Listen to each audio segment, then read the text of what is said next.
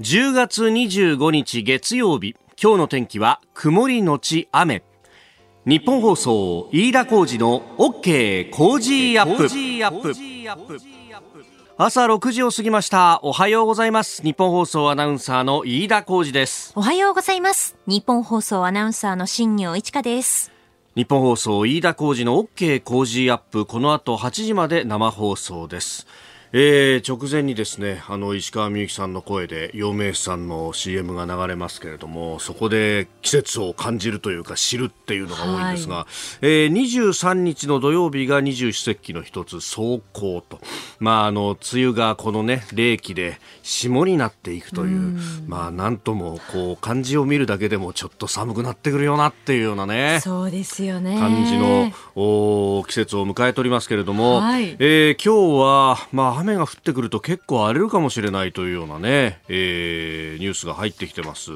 えー、暖かく湿った空気や上空の寒気の影響で西日本と東日本の太平洋側大気の状態が非常に不安定になるんだと。いうことが出てきていますね、はい、えー、東日本太平洋側を中心に明日にかけて雷を伴った非常に激しい雨が降り大雨となるところがあると。降り出しは午後夕方ぐらいになるのかな？そうですね。早いところでは午後では雨が降り始めて夜遅くは少しその範囲広がりそうなんですよね。でその非常に激しい雨に関して言いますと関東地方は、うん、えー、夜遅く日付が変わるぐらい雨足が強まりましてこれが明日の朝午前中いっぱいまであの続くのではないかと日本気象協会の方に先ほど電話したらあの、おっしゃってましたね。なるほど、はい、まあそうすると今日はとりあえずカバンの中に折りたたみの傘持って、ね、うん、ただ夜遅くなる方はちょっと丈夫な傘持ってった方がいいかなとそうですね。いう感じになりますね。はい、しかしですねこの季節には疎い私がどうして、うん、えー、走行というまた二十四節気の中でもマイナーなやつが23日かって覚えてたかというとですね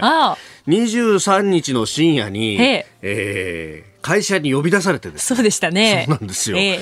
えー、オードリーさんのオールナイトニッポンの中で、ちょっと対決企画やりますんで、対決の相手とあと実況もしてくださいよ、なんていうことをですね、ディレクターからペロッと言われてですね、うそうか、実況かと。だったらちょっと、あの、今日がどういう日かぐらいは押さえといた方がいいかなと思って、10月23日何の日って入れてですね、で、検索をしたら、走行って出てきてて、あ、これは一個使えるかもしれないな。夜の帳に、そして霜が降りてみたいなこと考えたんですけど、結局そういうようなものは一切使わずにですね、えええー、わちゃわちゃして終わったという感じだったんですが、そうなんです。あの、オードリーさんのですね、オールナイトに久々に、本当に久々に、うん、ええー、呼んでいただいてですね、えー、そこで、あのコットンの西村さんという方が、まあ、もともと、あのアナウンサーが出の出身でもあり、そして、えー、才能をすべて凝縮したような男だったようですね。えー、もう、あの、そのエピソード、友達が1000人いるとかですね。そうそうそう ありましたね。友達に声かけられて雑談してる間に、大学の教室にたどり着けずに、授業全部すっ飛ばした話なんで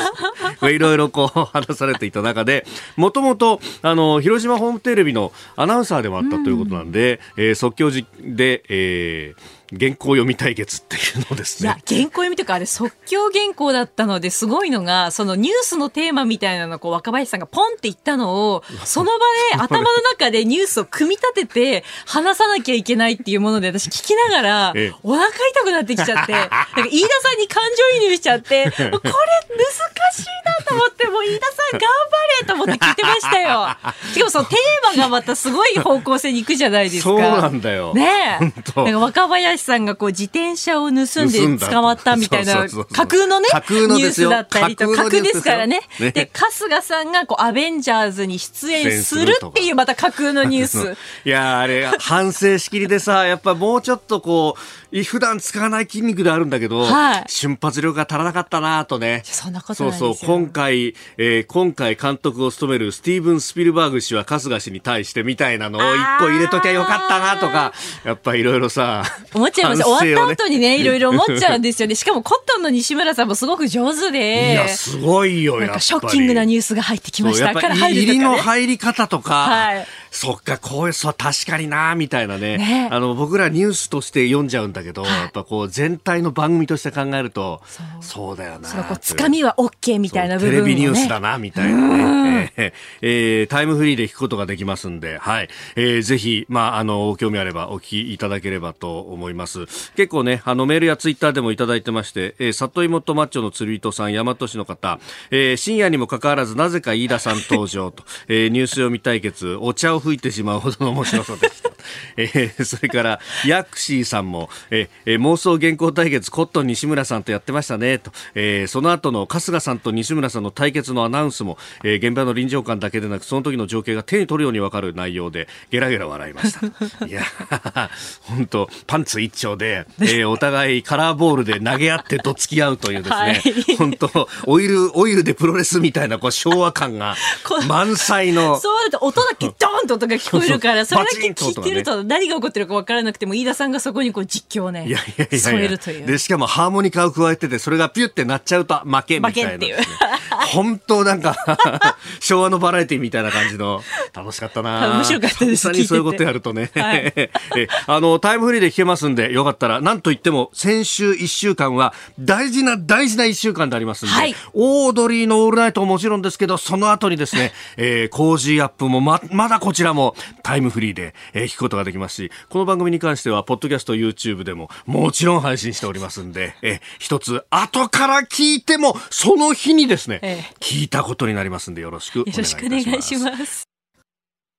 あなたの声を届けます。リスナーズオピニオン。えーこの OK 工事アップはリスナーのあなた、コメンテーター、私、田新行アナウンサー、番組スタッフみんなで作り上げていくニュース番組です。えーぜひメール、ツイッターでご意見をお寄せください。今朝のコメンテーターは中央大学法科大学院教授で弁護士の野村修也さんです。えー6時半頃からご登場。まずは今日、首都圏の飲食店で時短営業要請を解除というニュース。まあ、新型コロナについて。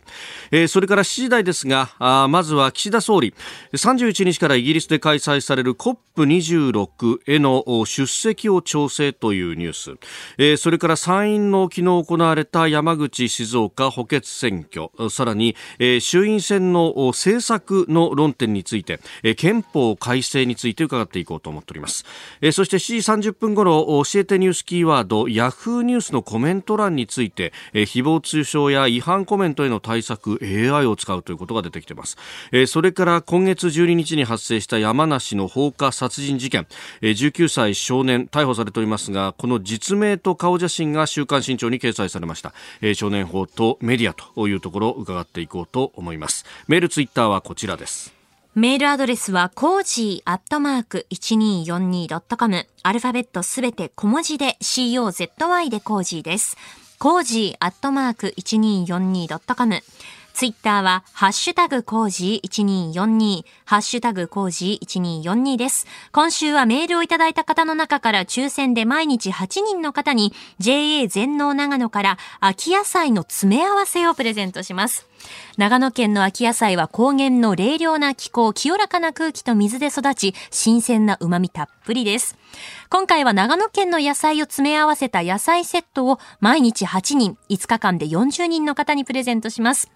長野県の新鮮な野菜を炒め物や鍋物などでどうぞ。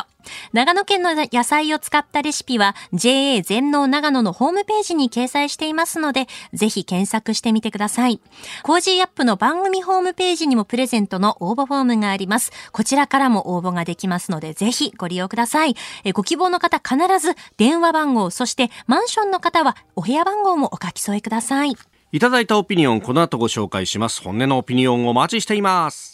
ここが気になるのコーナーです。スタジオ長官各紙が入ってまいりました。えー、新業アナウンサーも先ほどニュースでも読んでくれましたが、えー山口県とそして、えー静岡県のえー参議院の補欠選挙のお結果、まあ、これが一面トップというところがほぼすべてという感じですね。で、その、まあ、表現のお仕方にもおいろいろあるなと。という感じで、えーありまして、えー読売新聞と産経新聞は参院補選自民一勝一敗といういう見出しをおのおのつけております、えーそして朝日新聞とそれから朝日新聞はあ参院補選静岡で自民敗北。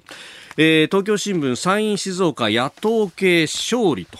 いうふうに書いています一面トップはこの4紙で、えー、毎日は一面トップが5都府県、えー、今日時短解除という、まあ、コロナ対策についての話そして参院補選は一面の方で、えー、やはり静岡自民敗北というふうにね、えー、書いております。まあ、この見出しの付け方で、えー、非常に新聞のスタンスがよくわかると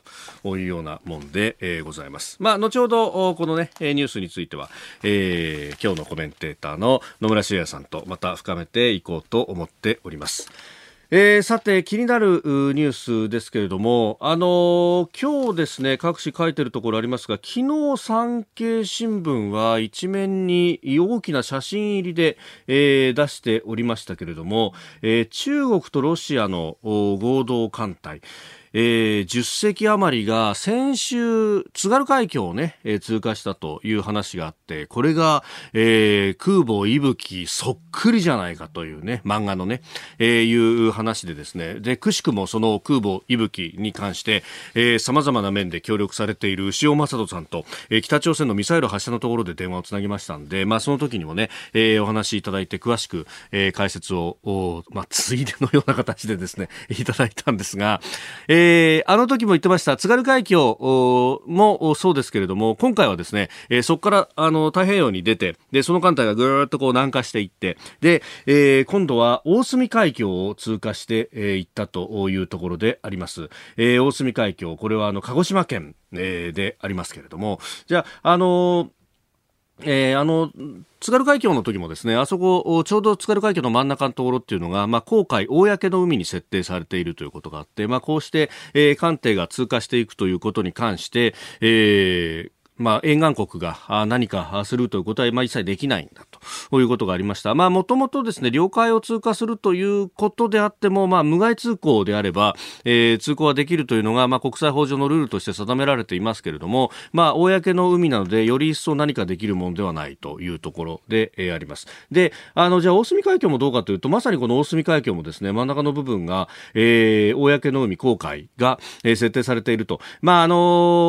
ー一応日本政府のオフィシャルな言い方としてはですね、えー、まあ、の、了解として設定してしまうと、まあ、あの、高校の自由というものが、えー、まあ、もちろんね、えー、完全に阻害されるものではないというのが国際海洋法の中で、えー、通過通行権という形で設定はされてますが、とはいえ、えー、まあ、あの、我々は自由を何しろ重んじるんだから、やはり後悔は残しておくべきなんだというようなですね、表向きの説明をしていて、まあ、ところが、こう、裏の部分で言うと、うん、後悔を設定しておくことで、えー、例えば、あ核兵器を搭載した、え、原子力潜水艦がですね、まあ、これはあの、おそらくはアメリカを想定していると思いますけれども、え、あの海域を通っていって、え、東シナ海であるとか、あるいは日本海の方に作戦行動に、え、行くときに、え、我々の領海は通っていませんから、えー、比較三原則の、つく、ね、え、持たず、作らず、持ち込ませず、え、ここを違反したことにはならないんですよ。何を言ってるんですかということを言いたいがためだったというのは、まあ、あの、複数の外務次官の人が、そういった証言をしているという報道が、まあ、あの、2009年あたりにもあったりもしましたんで、まあ、あの、当然そういうことはあるんだろうなということですが、まあ、そうなると、そこら辺を裏返しでついてくるという形がこうして起こってくるというところであります。で、津軽海峡以上に、やはりこの大隅海峡も通っていったということの重要性というのは、まあ、なんといっても、えー、南西諸島に向けてどうシフトしていくか、そして、えー、日本全国にこう散らばっている物資だとか人だとかっていうのを、えー、どう有事の際に、えー、滞りなく運べるかっていうのが非常に重要になってくるところで、で、そこで大隅海峡を通ってきたと。これさらにその、あの、南側には宮古、宮古海峡と、ま、海峡とは言いませんけれども、えー、沖縄本島と宮古島の間のお広域な、えー、海域があって、まあ、そこをこう通過していくというのも一つの手としてあるんですが、そうではなくて、えー、大隅海峡を使ってくると完全にここはその補給線を断つという形の想定しているんだろうと。まあもちろん海底の海図だったりとかっていうのは、あの中国軍などはもうすでに測量は済んでいるだろうとは思いますけれども、ただこうした恣意行為をするということは、まあ津軽海峡も、えー、とてもとても大切なところですが、うん、日本、海を周りに囲まれてそれをどう使っていくかというところ、そして、えー、そこにですね、比較三原則だとか、あるいは憲法論みたいなものも、ちょっと足かせとしてあるというようなことをですね、まあ、この選挙戦の最中ですから、えー、本当は議論しなければいけないんではないかということを非常に感じさせるニュース、ここが気になるでした。ここが気になるプラスです。この時間からコメンテーターの方々ご登場です。今朝は中央大学法科大学院教授野村修也さんです。おはようございます。おはようございます。よろしくお願いします。よろしくお願いします。さあ、まずはですね、飲食店の時短営業、首都圏4都県で今日から解除ということになります。はい、まあコロナ対策についてですけれども、いや、なんか飲食店の方々からすると、ようやくっていうね。いや、本当ですよね。待ちに待ったって感じじゃないですかね。うんただ、どのぐらい仕入れていいものか、はい、お客さんの足が戻ってくるのかどうかっていうのが相当気になってるみたいですけどね。そうですよね。これね、解除になりました。はい、今からどうぞって。準備があるからそういうわけにいかないですもんね。そうなんですよ。で、しかもね、あの、我々もそうだと思うんですけど、えー、夜ご飯食べに行くっていうのを少し控えてきたっていう、うん、それがどういうふうに、あの、解除できるのかつまり心のバリアをどうやって解除するのかっていう問題が一つあるのと、はい、それから企業なんかは、はい、あの4人以上では一緒にのあの食べに行くなとかですね、あるいはもう極端な場合にはあの同僚とは飲食に行くなっていうふうにしてるところもあるんですよね。ねでこのルールをどうやって解除していくか、これによらないと、これをしっかり決めないと、飲食店救えないっていうふうには思いますけどね。うんそうなんですよね。あの、他社とは行くなっていうところがあったりとか。そうなんですよ。ねえー、結構細かく、まあ、こいつゃなんですけど、箸の上げ下げまで会社がいろいろ行ってくるところっていうのもあるんだなってね、そうですね。だからそれは本当にあの、感染者がピークだった時に、みんなでやっぱり決めたことじゃないですか。とか日本って一旦決めたルールを、はい、まあ、やめるのが苦手な国なので、だからそのあたりのところをちゃんとみんなでもう一度話し合って、ルールを考え直す必要があると思うんですよね。で、今、新業さんお話しあったみたいに、19人ですよ、東京。そうですね。19人。19人ですよ、はい、東京に1400万人いるんですよ、はい、で計算したんですけどね、えー、0.00000 136ですからね。ああ、割合で言うと。割合と。パーセントは。パーセント。ゼロめちゃくちゃ多いです本当ですね。どんだけミクロなんだという。いや、そうなんですよ。そこまで来たっていうことを踏まえて、これをまあ維持していくことはとても大事ですよね。でも維持する方策考えながらも、とにかく経済そろそろはっきり回さないと、大変なことになるということだと思うんですね。で、実は、あの、今、倒産なんとなく多いんじゃないかって思ってる方いると思うんですけども、倒産の数は極端に少ないんです。はい、っていうのは、あの、まあ、ここ50年のうちで、はい、えー、下から2番目ぐらいの状況ですね。だから、あの、本当に倒産は抑えられている。これはなぜかっていうと、政府の、いわば経済対策が効いてるってことなんですよ。で、まあ、あの、要するに給付金出した、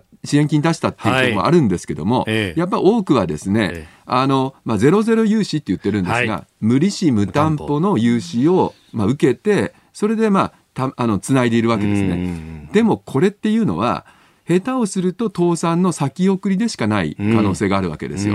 でこれをですね、ちゃんと認識しないと、はい、今そんなに潰れてないから大丈夫だろうって、これは安易なんですね。そうですね。え、これは今もう本当に病気にかかっている状態なので、みんなでこれを立て直さないといけない。で今、延命措置している状態だけど、病気は治ってないってことですね。そうなんです。これがちゃんとうまく政策として効くためには、ここで V 字回復をすると、まさに V 字回復のための時間を稼いだってことになるんです。ところがそれをしないと、倒産を先送ったっていうだけのことになるんですね。はい、これではダメ。だからやっぱり経済を回すためにどうするかが最大のポイントだと思いますけどね。えー、今日も8時までお付き合いいただきます。よろしくお願いします。はい、よろしくお願いいたします。えー、今朝は中央大学法科大学院教授弁護士の野村志也さんとお送りしております。中大の箱根駅伝予選会突破、はい、えー、メールが様々届いておりますが、はい、京丹後市からいただきました平パー兄さんさん。ありがとうございます。今年はエースの吉井選手がトラックシーズンあんまり活躍できなかったようですが予選会では本領発揮。また他の選手も頑張って貫禄の2位通過ですね年明け箱根では今年こそシード権を獲得してほしいですありがとうございます、えー、名門復活期待してますよというふうにいただいております、はい、もうね熾烈な戦い会なんですよね。もうどこもやっぱりみんな、あの、はい、1年間練習してきた成果をやっぱり出せるかどうかなんで、一番大事なことはみんなが悔いなく走るってことだと思いますけどね。いやでも本当ね、箱根駅伝、いやあの自分の大学が出ると羨ましいなっていうね、私の大学は全く足にも棒にもかからないあの、中央大学になってくださればそれで、あ、なるほど。気持ちを。気持ちお正月。はい。はい。みんな中央大学です。今日もよろしくお願いします。お願いします。ここでポッドキャスト YouTube でお聞きのあなたにお知らせですお聞きの配信プログラムはニッポン放送飯田浩司の OK コージーアップの再編集版です AM、FM ラジオ、ラジコ、ラジコのタイムフリーではニュースだけでなく様々なコンテンツをお送りしています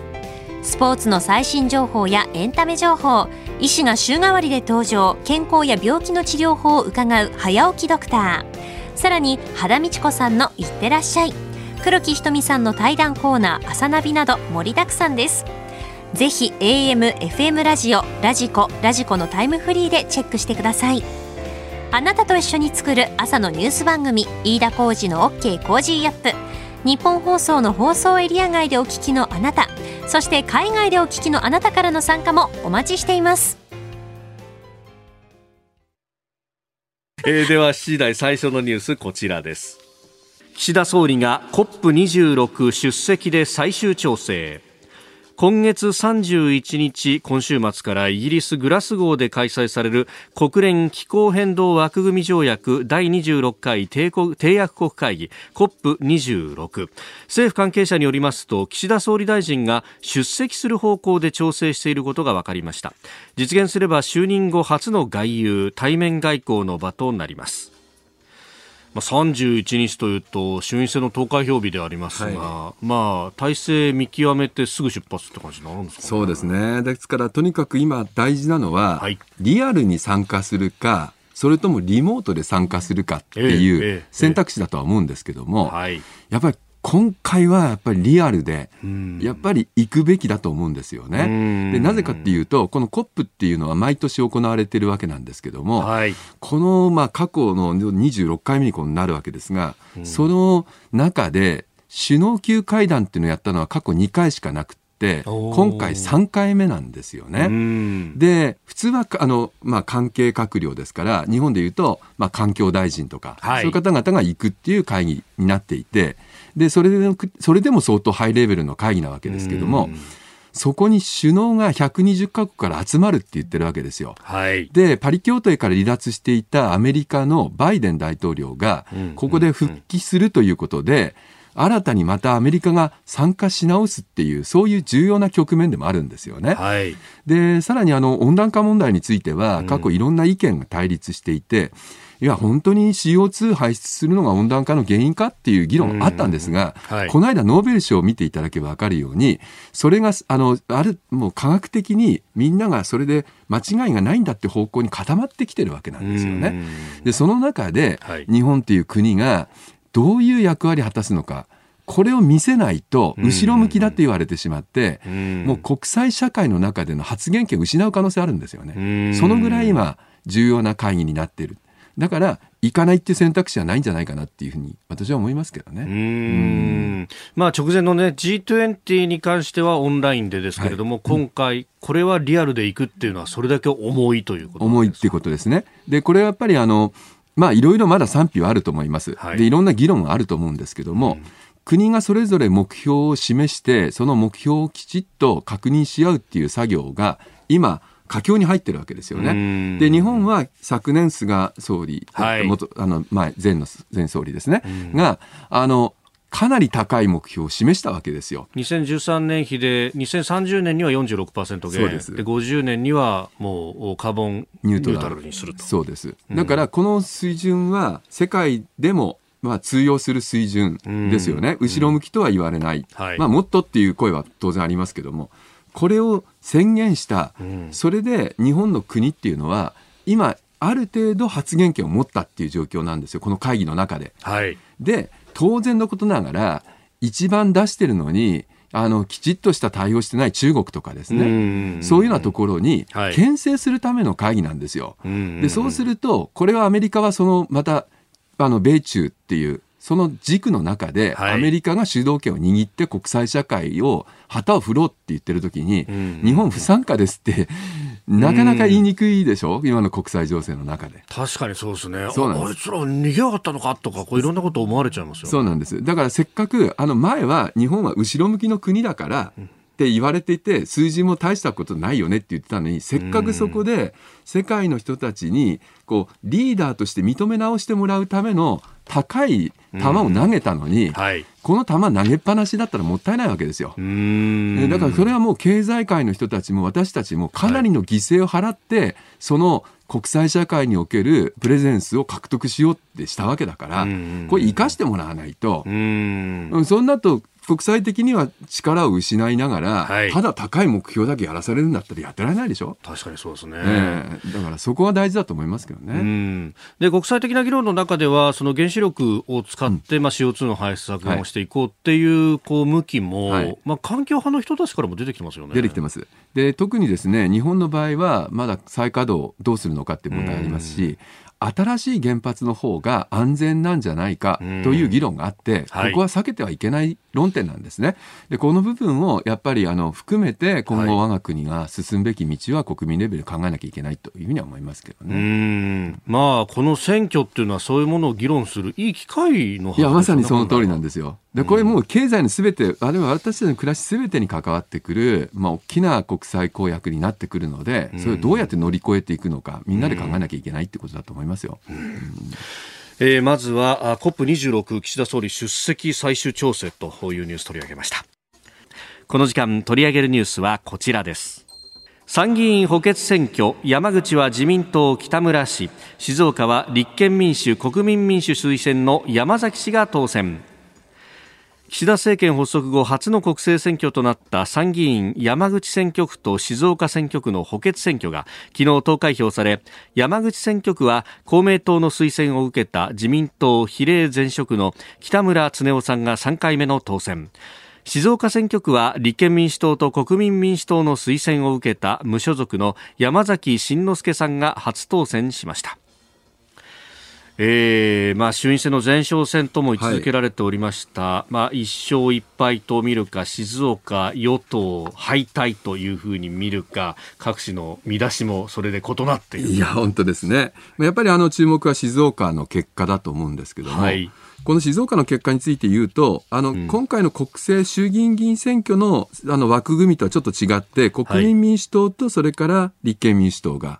で。共産党はまた別な候補者を立てているっていう形の図式ですから、そうですね。あの少しあの異なっている面っていうのもあるかなとは思うんです。ただあの野党側の候補が勝ったということですから、はい、あの自民党としてはですね、あのまあ保守あのの地盤が強かったはずなのにっていう思いはあるんだと思うんですね。でただ私はですね、この選挙に関して言うと、はいうん、実はあの、えー、知事選挙がありましてね、静岡県の知事選挙。はいはいはい、その時に、ちょっとある番組で、あの、特番で私、あの、ゲストコメンテーターで行ったんですけども、その時、えその時のですね、静岡県の、やっぱりあの、様子っていうのは、はい、他の県の人たちにはなかなか分かりにくい状況っていうのがありましてね。それは何かというと、はい、リニアの問題なんですよ。ああ、リニア中央新幹線ですそうです。で、うん、このリニアが、まあ、その工事をしていくときに、はい、大井川の下にトンネルを掘るっていう、こういう計画になってるんですよね。はい。で、あの他に、まあ、例えばその、えー、山梨の方の富士はい、富士の川の方とかですね、それから長野県の方の天竜川とかは、みんな橋を架けるのに、ここの大井川だけはトンネルだと。でトンネルだと、はい、その工事中に大井川の水がどんどん湧き出てきてしまってこれはもう大井川に戻らないと。こんな工事は反対だっていう声がものすごく強いんです。でそれをですね川勝知事がやはりこのその声を拾って、それで圧倒的な支持を得るっていうそういう図式なんですね。で今回のその候補者でああるあの、まあ、当選されたですね山崎さんっていうのは、はい、まさにあの県議会議員として、はい、この水問題を中心に活躍してきた人なんですね。活動してきた人。ですからやっぱり何かあの国政レベルでの選挙ではあるんですけども、はい、非常にですねその静岡にとっての大きな問題この問題が争点の中心にあったっていうことはちょっとなかなか他の地域の人には見えにくいんじゃないかなっていう感じはしますよね。まあ、もちろんその、ね、JR 東海、まあ、施工者側もお出た水は基本的にこう返すようにパイプラインを作ったりなんかして、はい、えー、全体の流量は減らないように調整をしますよとかいろいろこう対策も言ってるんですけれども、はい、どうなんですか？やっぱこの大井川っていうものの存在って、ええ、それだけ大きいものやっぱり、あの、もちろん生活に影響力、影響があるということは、まあ、否定できないと思いますけども、さらにはやっぱり自分たちにとってやっぱり大事な川っていう精神的なものもあるんですよね、思いが。例えばその、私たち日本人にとって富士山って特別な山じゃないですか。はい、これを削りますって言ったら、えってみんな、一瞬思いますでしょ？それがどういう効果あるかとか、なんとかっていう前に、富士山は削っちゃダメだろうみたいな感じの思いっていうのがあるんですよね。で、この自分たちの、やっぱり、あの、まあ、その地域を支えてきた重要な水、これがやっぱりこう放流されてしまうっていうことに対する、やっぱり大きなですね、精神的なその、まあ、批判みたいなものっていうのはまずあって違和感みたいなもんですね。うん、でしかもリニアですけど止まりませんのでね。自分たちのところは地下をただ通っていくだけなわけで経済効果があるかって言われると、はい、むしろストロー現象でもうとにかく名古屋とそれからまあ品川がお互いにこう、発展するかもしれないけども真ん中にいるのはただそういった犠牲になるだけかっていうそういうイメージやっぱり強いですよね。うん。まあ、そうするとねこれ野党共闘がとか、はい、あの自民党の支持率がとかっていうようなことの論点で語られること多いですが、はい、もっとミクロなというか地元の問題っていうところがこの選挙作用した、はい、作用したと思います。でしかも先もちょっと言いましたように野党の枠組みは必ずしも今回の衆議院選挙の枠組みとは違いますのでそこのところも含めてはい、あのまあ、ちゃんとした分析が必要なのかなっていう感じはしますよね。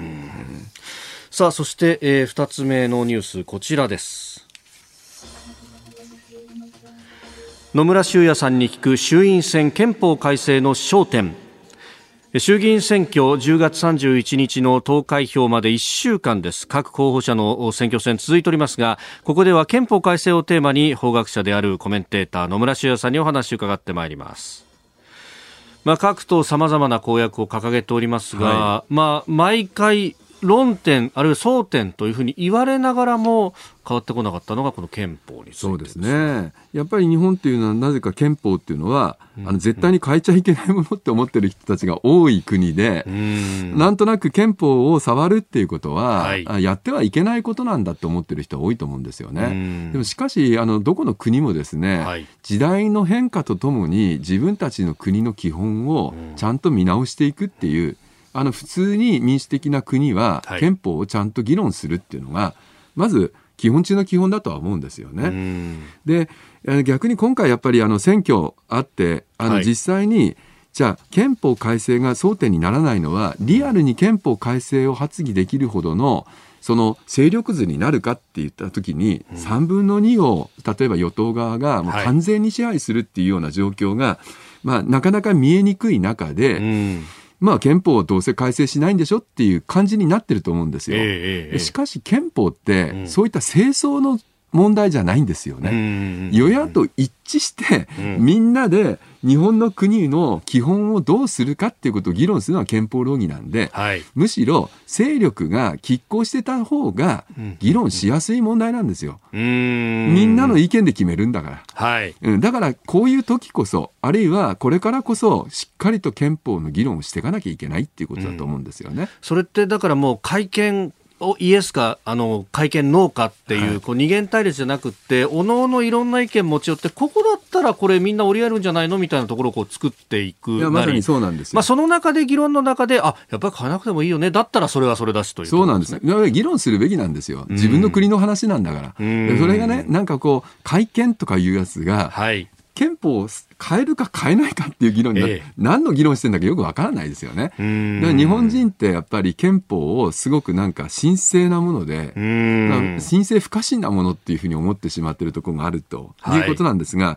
その中で一番やっぱり注目点は緊急事態条項。これがですね、やっぱりあの、書き込むべきなのかどうかっていう議論があると思うんですよ。でもちろん自衛隊の問題もあります。はい、えー、この2つはやっぱりしっかり議論しなきゃいけないところだというふうには思うんですよね。うんまあ、あの自民党は自分たちの会見草案も作って前向きだったりとか、はい、あるいはあの与党でも公明党は、えー、緊急事態の試験制限、緊急事態条項に関しては個別法で対応するんだということで、うん、えー、少し違いもある。はい、で立憲民主党は、まあ、あの安保法制は違憲だというようなことであったりとか、まあ、かつては安倍政権での会見は反対というようなことも言ってました。え共産党はまあ基本5件、えー、自民党の会見は断念させると、うん、で維新の会は別の切り口で教育無償化であったりとか統治機構改革あるいは憲法裁判所の設置。で、えー、国民民主党はあ自衛隊の任務の中に情報収集警戒監視活動を明記する法改正であるとか、えー、れいわ新選組はまあ会見の前にできることがあるだろうと、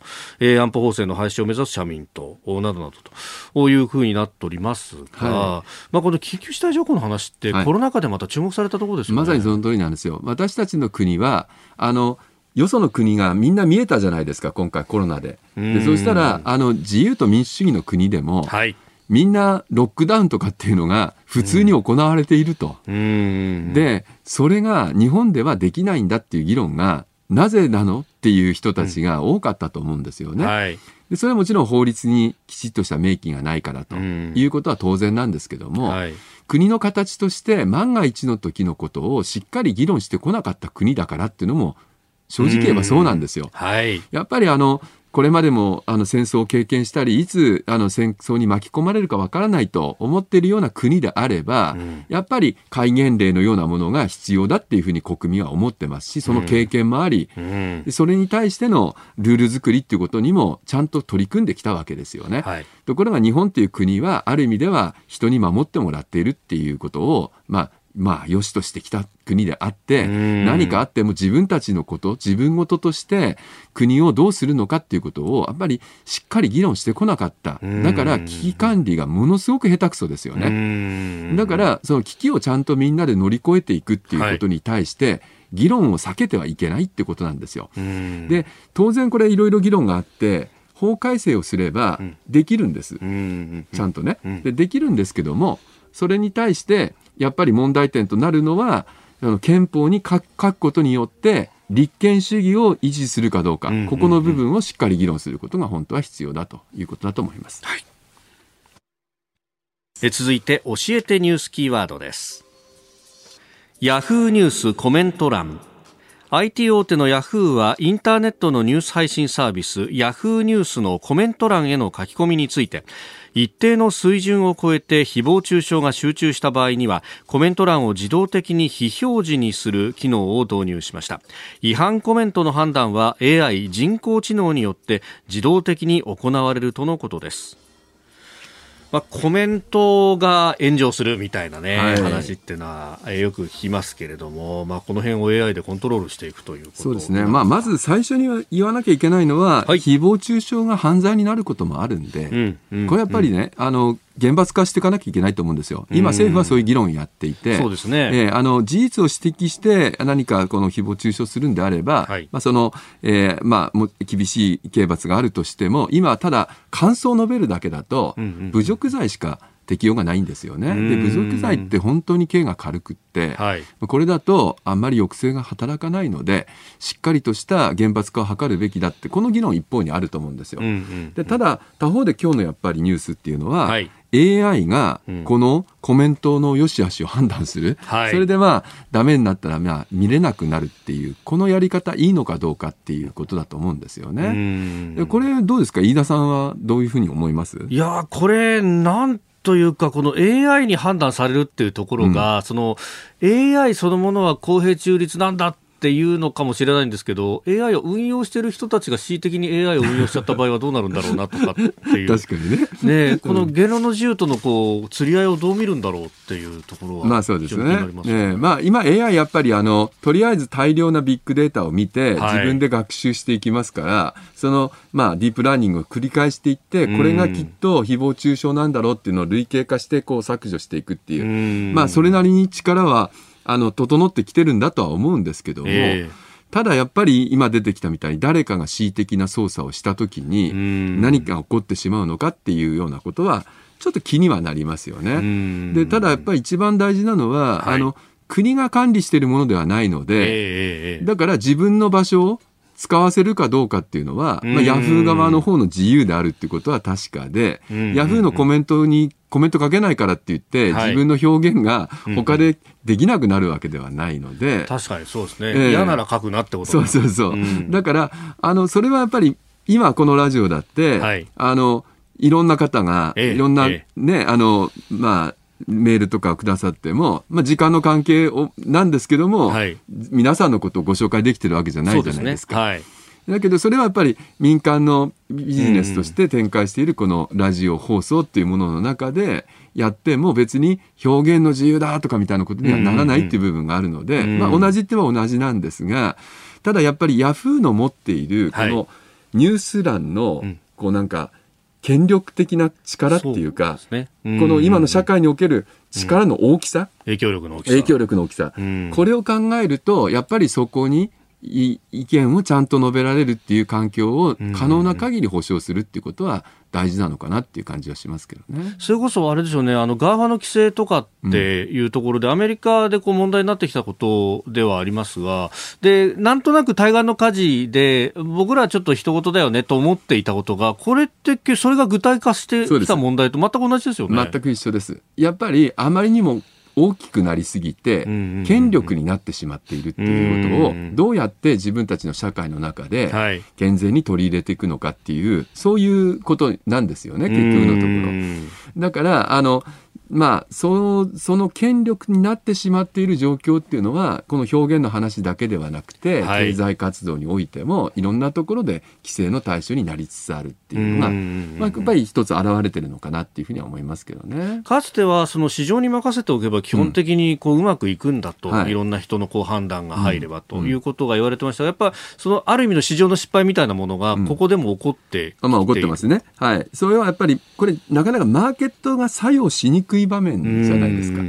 でじゃあこれ AI ってそれに変わるものなのかどうかっていうものもちょっと議論していかなきゃいけないと思うんですよね。だから AI っていうのがまさにあの民の力で、はい、そコントロールする手段として神の見えざる手みたいなものとして働くのか、それだからむしろあの恣意性が入らなくて、はい、やっぱり繰り返し同じようなことをやっていると引っかかるっていうような、そういうメカニズムにちゃんとなるのであればそれがやっぱり淘汰する道具として使うってことになるとは思うんですけど、これやっぱりねあのディープラーニングの発想からいけば、はい、相当その学習を繰り返していかないと本当の意味での正しい評価には至らないと思うんですよね。だからそれがちょっと最初の頃はかなりぎくしゃくするので、はい、AI にまず最初にスクリーニングさせて、そこで誰か責任のある人たちがきちっと第三者性のある人たちがチェックをして、それでヤフーのシーンに陥らないような形で議論していくことは必要かなっていうふうな気がしますね。うんまあ、全部が全部見るっていうのは、それこそ AI に頼るぐらいなんだから難しいかもしれないですけど、うん、ある意味のモニタリング調査みたいなものをやるとかですかね。まあ、ね。えー、まあ、私としてはこの番組では、やっぱり飯田君の発言は AI で一貫ちょっといやいやいや削削除してもらって、いや、新業さんとだけやりたい。こら その申請が見えてきましたよ、はい、先生の。すいません。えー、ということで今日のキーワード、ヤフーニュースコメント欄でした。続いてここだけニューススクープアップです。この時間最後のニュースをスクープアップ!山梨放火殺人事件逮捕された19歳少年を実名報道少年法を考える。今月12日山梨県甲府市で住宅が放火され焼け跡から住人の夫婦の遺体が発見された事件で21日発売の週刊新潮が夫婦の次女に対する傷害容疑で逮捕された19歳の少年の実名と顔写真を掲載しました。山梨県弁護士会の会長は明らかに少年法に反するもので断じて許容できないと、えー、抗議する談話を発表しております。えー、この亡くなった住人夫婦の長女と少年面識があるということで自宅については家の場所を調べた、えー、長女に好意を持っていたが思い通りにいかなかったという趣旨の供述をしまた夫婦を刺したと認める供述もしているということが報じられております、はい。まあ、今ではですねやっぱりあの現行の少年法では、はい、そのまあ61条という条文がありましてね、えー、でこの少年について犯した罪、少年時代ですね、20歳に満たない時に犯した罪での場合についてはですね、これはまあ実名報道しないと、してはいけないというふうになってるんですよね。はい、ですから、まあ、あの、まあ、弁護士会とか言ってるように、今回のこの報道はおかしいんじゃないかとい。うふうにまあ言ってるわけですよ。で他方で、やっぱりあの、国民の知る権利っていう権利がやっぱりありましてね。はい。やっぱりあの犯罪を犯されたことに対して、社会がどうやって社会を守っていけばいいのかっていうことを考えるときに、はい、正しい事実を知った上で、うんうん、まあ、それを社会防衛につなげていくっていうニーズも一方にあると。じゃあそうなったときに、はい、この少年たちの実名報道をどうするのかっていうことがやっぱり大きな問題となるんですよね。それほど守る必要があるのかっていう意見ももちろんあるし、はい、少年の将来のことを考えれば、構成をしていく上で、この名前がさらされてずっと残っていくっていうことは、将来に大きなこのまあ、可能性を狭めてしまうというそういうところを配慮するっていう、まあ、バランスの問題なんですね。であのご存知だと思うんですけども、はい、少年法最近改正されましてね。あの、まあ、18歳が成人の年齢だということに基本なりました。はい、でそれで少年っていうのもだから未成年なんだから、ええ、18歳未満に従来の少年法を適用すればよくて18歳19歳は大人と一緒でいいんじゃないかと。い。う議論がかなりの意見としてあった。で他方で、やっぱり、まあ、今まで通り、この二十、まあ、歳に満たないものに対しては、やっぱり少年として扱って保護していくべきなんだという意見。これはものすごく対立して、法制審議会でも議論がものすごく、まあ、対立したんですよね。で、結果どうなったかというと、はい、18歳、19歳というのは、まあ、その特定少年という、まあ、特別なカテゴリーを設けて、はい、その人たちは、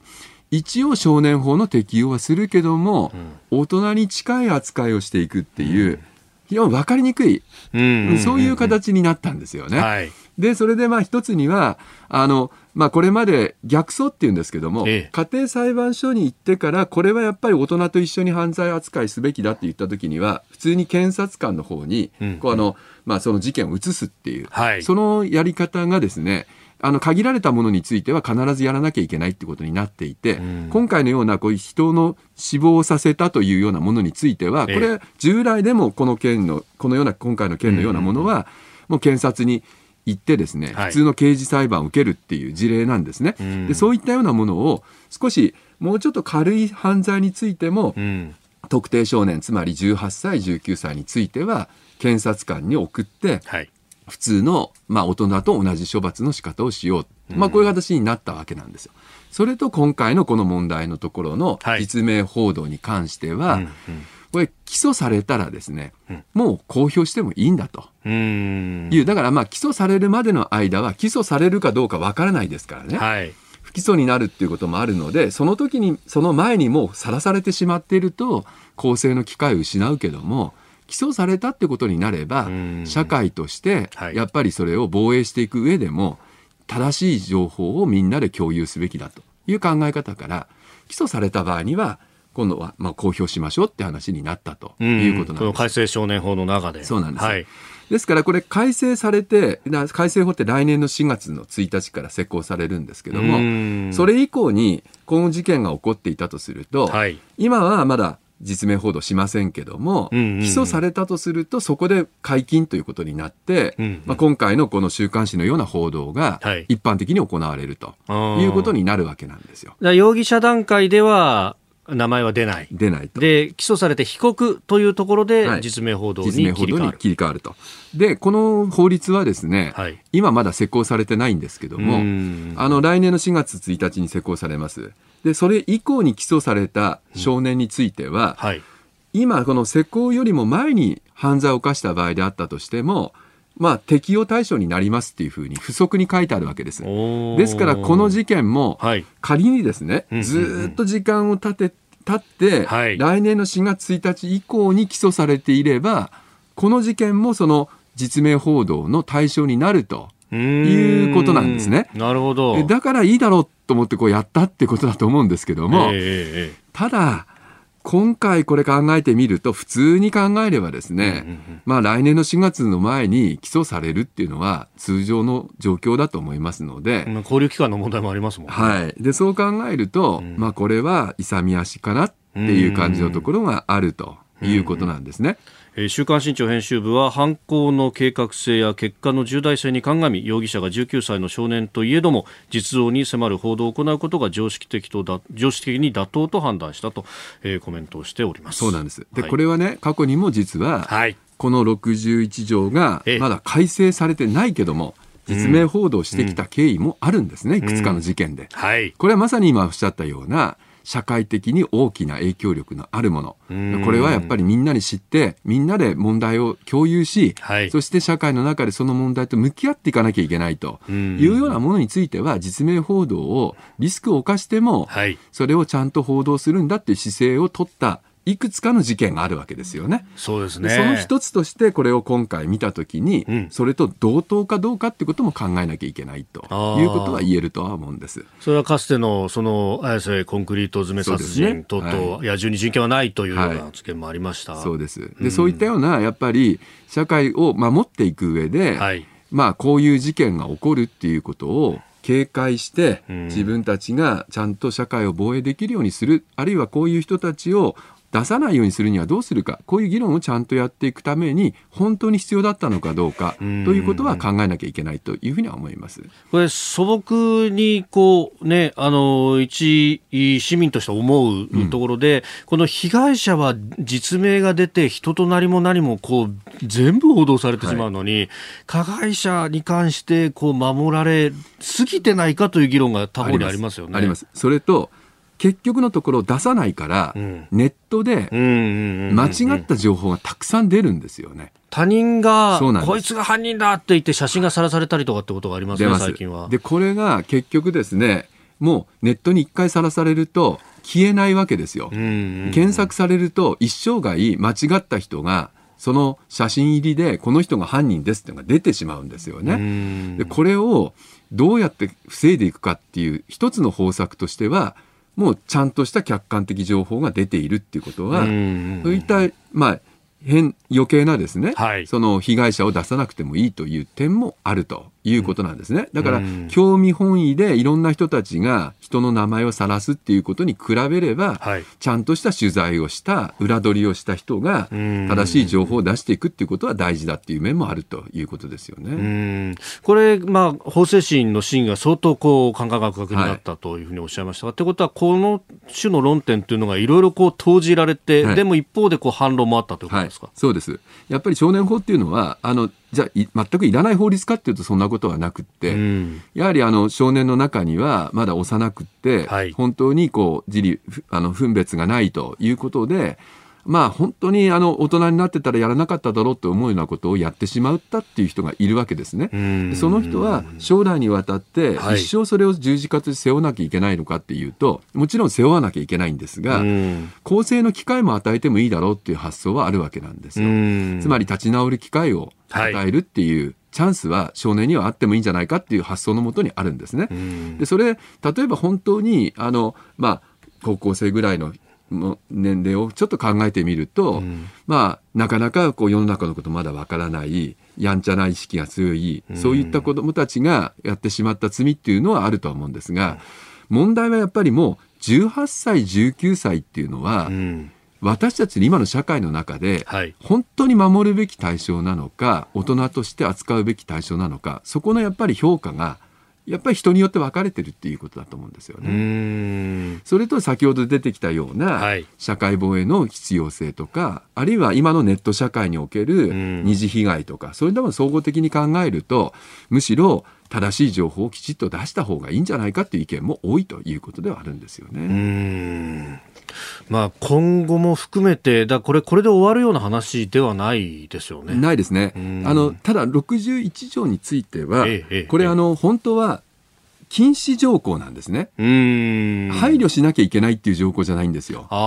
うん、だから、はい従来のやり方で出しちゃうっていうことは明確な法令違反なんですよね。はい、ところが裁判所もですね、はい、それに関する損害賠償の責任を求めた事件の中で、いやあの損害賠償を払うほどの違法性はないみたいなことを言っちゃってるところもあってなんとなく必要性とそれからあの、まあ、この被害あの公表された人の利益ですねこれをなんか計りにかけてるようなところもあるんですね。これ絶対的な禁止だったら計りないはずなんですよ。あそうですね。ゼロ百のはずでやっちゃったらもうアウトっていうことなんですけど、そうなってるところが結局分かりにくくしてるところもあるんですね。であの今回のこの出版社の方が言ってるように必要性が非常に強いんだということで自分たちは確信を持ってリスクを取ってやってるんだと社会のためだという意見が、はい、まあ、出てくると。その意見が改正後の61条で